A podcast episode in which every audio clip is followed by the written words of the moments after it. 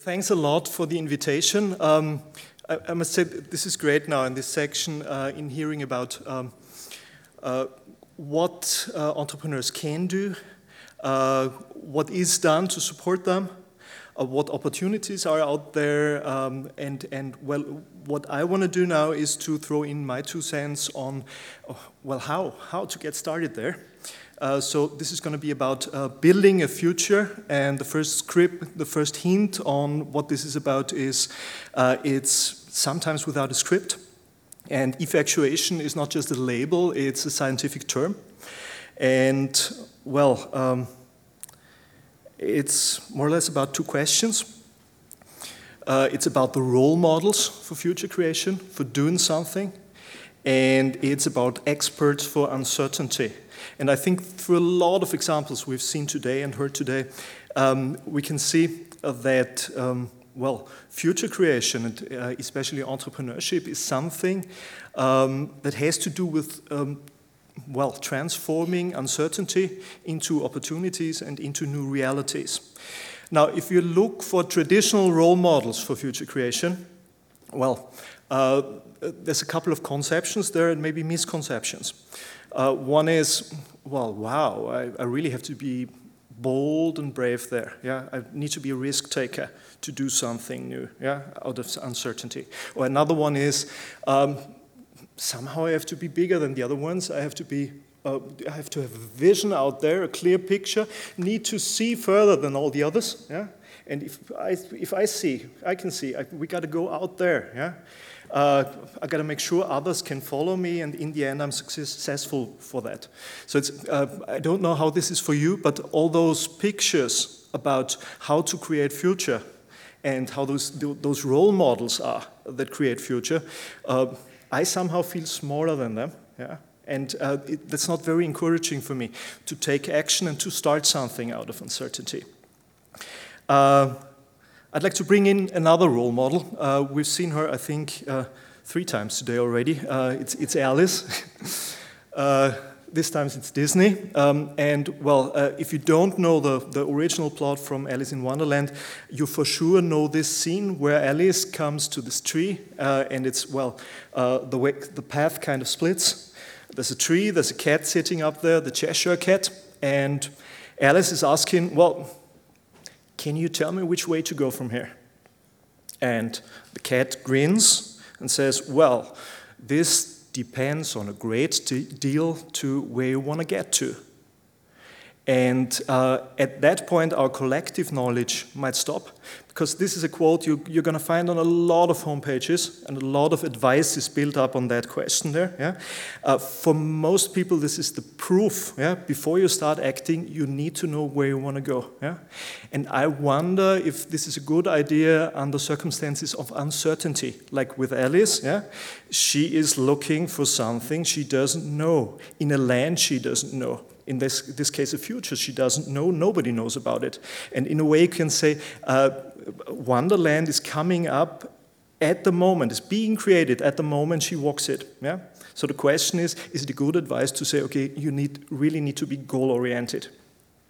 Now, uh, conceptions, misconceptions, uh, the public is not very good in, in, in, really verifying conceptions on how you need to be to create a future. Um, maybe sometimes scientists are doing a better job there. Uh, uh, we got two scientists up there. Uh, one is uh, Sarah Sarasvathy, uh, and the other one is Herb Simon. Now, what Sarah Sarasvathy did uh, like 12 years ago was posting the question how do expert entrepreneurs think, decide, and act? Based on the background of a cognitive scientist who look at people while they are thinking. Yeah? And she did this on the shoulders of Herb Simon, uh, well, one of the real big brains of the last century in econ economics. And uh, what Sarasvathy discovered at that time was one of the hottest streams in current entrepreneurship research. And uh, well, uh, she, she, coined the term effectuation to it as a scientific term of a logic uh, a lot of very experienced entrepreneurs use to uh, create something new out of what's there already. And I'd like to briefly talk you through the base some basic findings there, which, uh, well, maybe give you an understanding of um, where conceptions help and where misconceptions are probably made. Yeah? Uh, I'm going to do this uh, in a set of principles, and I'll always contrast uh, entrepreneurial thinking to, um, well, best practice or expertise in management thinking. Let's start out here with something, uh, maybe the holy grail in, in, in management, in classical management. We can say, okay, before you start act acting, uh, you're really good, uh, it's good advice to have a clear goal. So it's usually it's uh, have a clear goal, and afterwards, yeah, you try to find the means and ways to achieve this goal uh, as cheaply, as quickly as possible. Uh, you can say if the means are there, uh, that's management. Uh, if the means and ways are not there, also have to be discovered, it's strategic management. Um, well, how would expert entrepreneurs enter such a challenge? Start doing something. Uh, first surprise here is it, it's usually not goal driven. It's driven by uh, what's, what, what's in my fridge. If I open my fridge, yeah, uh, what kind of means do I have available? Who am I? Yeah, what do I like? What don't I like? Uh, what, am I, what, what do I value? And it's uh, what do I know? Yeah, what have I learned? What have I experienced? What things can I build upon there? And third set of means is well, uh, who do I know? What's my social network I can build upon? And from that set of means, uh, there's a couple of possibilities maybe. You can envision, uh, you can go after right away. Yeah? And uh, maybe at some point, the trick, uh, sometimes the trick is not to lock yourself in on one goal where you say, okay, this is what I'm going to do, but use those goals out there, those possibilities out there to get started, to get acting with the means you got. Yeah? You know both kinds of logic from uh, some other domain. You know it from the kitchen. Yeah? You can decide right now what you want to eat on Saturday night. Uh, if you're expecting guests, you um, uh, you can envision the meal that you prepare, uh, and then you take a recipe, that's your plan, and you acquire uh, the ingredients, and then you cook your meal, and in the end, it's exactly what you envisioned today there, if you can cook. Yeah? Uh, this works great in the kitchen because in the kitchen, you get a quite stable environment. This is, has nothing to do with uncertainty there. Um, you also know the other way of cooking. You feel kind of a crave. You walk into the kitchen, open the fridge, look in there, look what's there, and think about what, what can I create with the things in there, given my capabilities and giving, given my preferences. Both ways you need to be able to cook. Yeah? And uh, in both methods, yeah, it's possible to prepare a fine meal. The uh, chances that you create something new and novel are much higher in the second way of cooking. Um, next idea. How do you select which way to go now? Yeah? How do you select what to do next? What's the next steps I'm taking? Classical management has an answer to this. It says, well, you gotta know what is my expected return out there. Yeah, we, I'm gonna I'm gonna look at different options. I'm gonna estimate what can I get back from what I do. Yeah, and you select uh, the, the way to go based on the highest expected return. Now, uh, we're dealing with uncertainty if we want to do something new. So uh, there's no good information, no valid information to really, really, really predict what you're going to get back if you uh, start doing something in a certain direction which is completely novel. Yeah? And, well, uh, what's your only option to control what you're doing there? The option is to focus on the downside of the whole thing, to focus on uh, what can I afford to lose? Yeah? What, what, what does the next step cost? Yeah? And am I willing to put stakes on that next step? Yeah? Am I willing to get going? Direct result, uh, faster steps, you get moving, uh, faster learning cycles, yeah? and you survive your failures. Uh, if you talk to today, for example, to um, Uh, Pierre Omidyar, the guy who founded uh, the greatest internet garage sale, eBay, today, how he came up with this great idea as the first person to do something like a garage sale on the internet, which is now a multi billion company. He gives a very honest answer. He says, Well, at that time I was a programmer and uh, I had kids. And I, well, at that time I couldn't afford to simply let my job go, but I wanted to do something. So, with the time I had, I said, okay, this must be something I can do in my spare time in the evenings, because on the weekend, I wanted to go uh, mountain biking with my kids. Yeah? And this is the way I started eBay. And he adds, uh, if somebody would have given me a tremendous amount of money and, and, and would have told me, do the right thing, yeah, I might have done something completely different. Yeah? What I'm saying is, um, uh, there's no secret of success behind that, but uh, looking at the downside and saying, okay, what's my affordable next, next step, opens you a completely different solution frame and well, uh, uh, I don't have the resources is not an excuse anymore. Yeah, so it's always building in what can you afford to lose there. Um, let's look at a very important thing there: uh, acquiring partners. Whatever you want to do, you're going to need others. You're going to need an audience, you're going to need customers, you're going to need partners, uh, people who give you money and other resources, and so on and so forth. Yeah?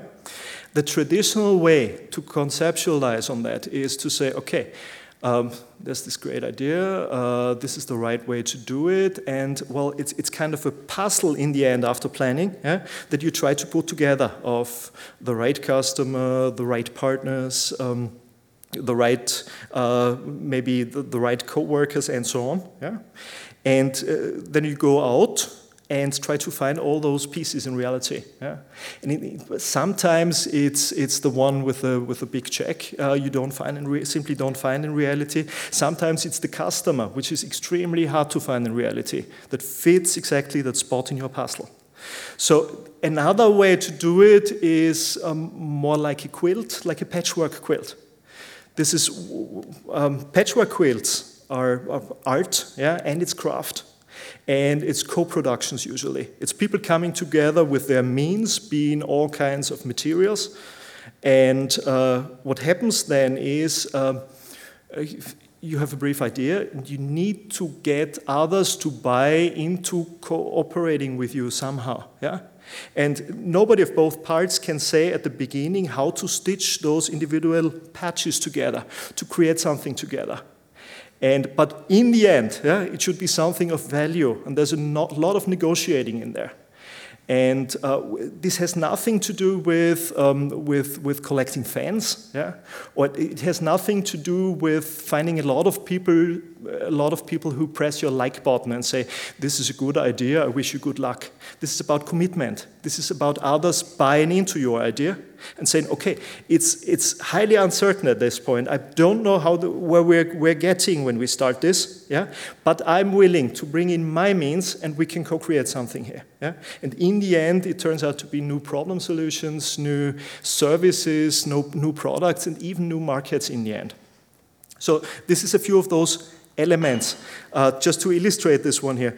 Um, in the early 90s, there used to be a guy named Andreessen and another guy named Clark.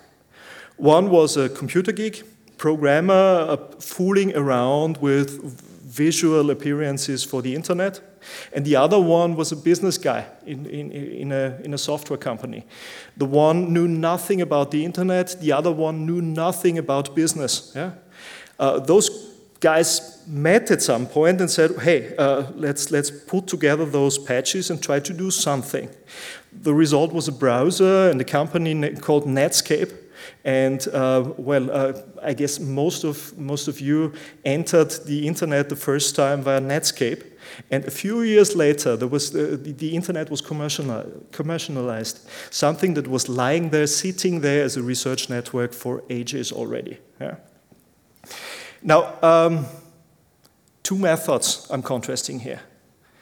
There's one method which is uh, really well explained, which is about um, set, having bright ideas, setting clear goals, doing the right thing, uh, doing risk management, and then putting together puzzles to do great things with all those patches. Yeah? Uh, this works fine in environments where you can say, okay, the, the, goals are somewhat preset already.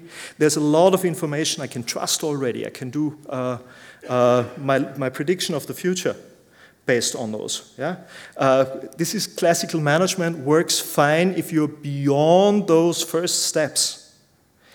And there seems to be another method you might have related to up to now as something like gut feeling and semi professional or something like muddling through, uh, which seems to be highly professional if, if it comes to doing something new, creating future in highly uncertain environments there uh, where goals are not set yet.